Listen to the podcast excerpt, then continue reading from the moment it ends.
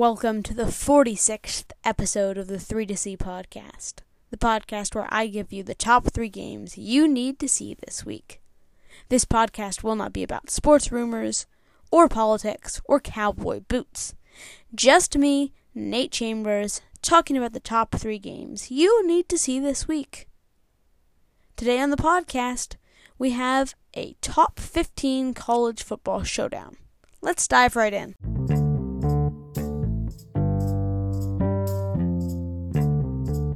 Our first game is the second game in the series between the Houston Astros and the Boston Red Sox. The Red Sox have been the plucky underdogs this MLB postseason, winning their last two series, beating the Yankees and then the heavily favored Rays. Meanwhile, over in Houston, it's been business as usual for the very successful Astros. They won their series against the White Sox handily and are looking to deal with the Red Sox the same way. Houston bats are going at a historic level. Can they keep it up versus a good Boston pitching staff? Coverage begins at 4:20 p.m. Eastern Time, Saturday on Fox.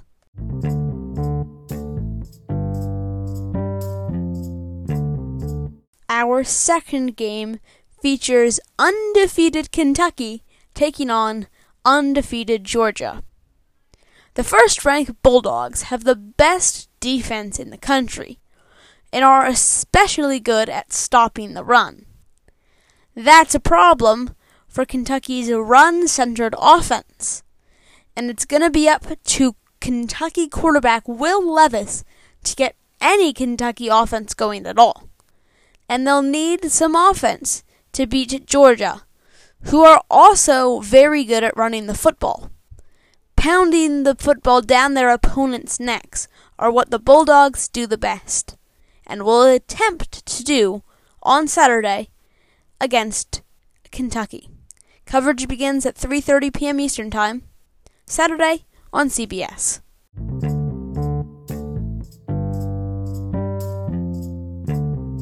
Our third game is between two MVP caliber candidates in Justin Herbert and Lamar Jackson. Lamar Jackson has been special this year, running all over opposing defenses, and with his passing game better than ever, he's now more of a dual threat quarterback than he ever was before. Justin Herbert has been equally special, and the Chargers have been notorious for very fast starts this year. Almost like lightning in a bottle. Can the Ravens flock to the football and slow down this offense? Or, or will the Chargers bolt out to an early lead that the Ravens can never recover from? Coverage begins at 1 p.m. Eastern Time, Sunday on CBS.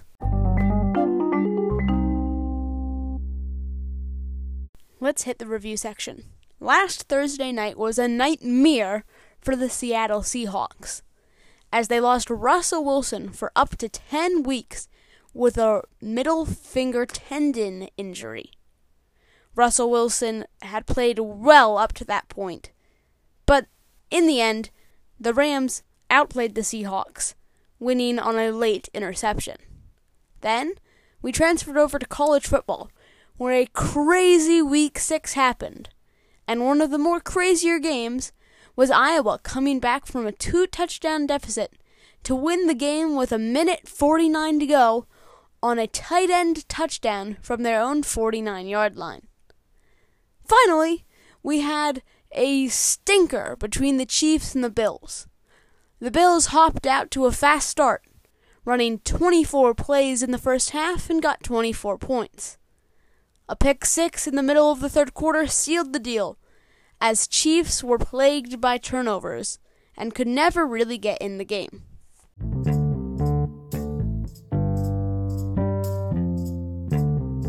Hey everybody, thanks for tuning in.